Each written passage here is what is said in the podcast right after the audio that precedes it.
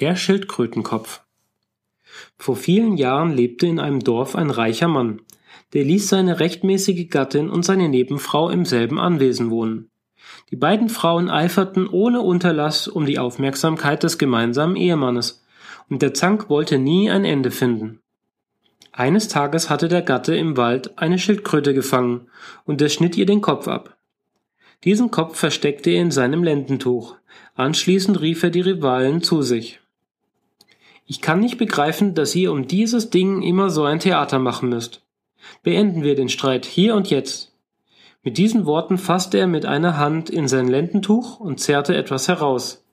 Mit der anderen Hand hob er ein Messer hoch und ließ es auf diesen Gegenstand niedersausen.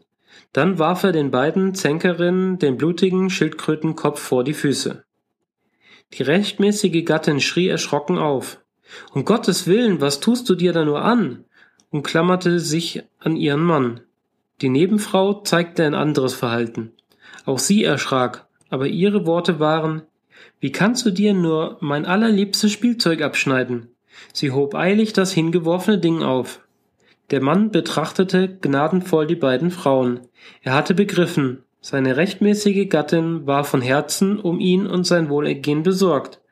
Von diesem Zeitpunkt an ehrte er sie und gab ihr überall den Vorzug.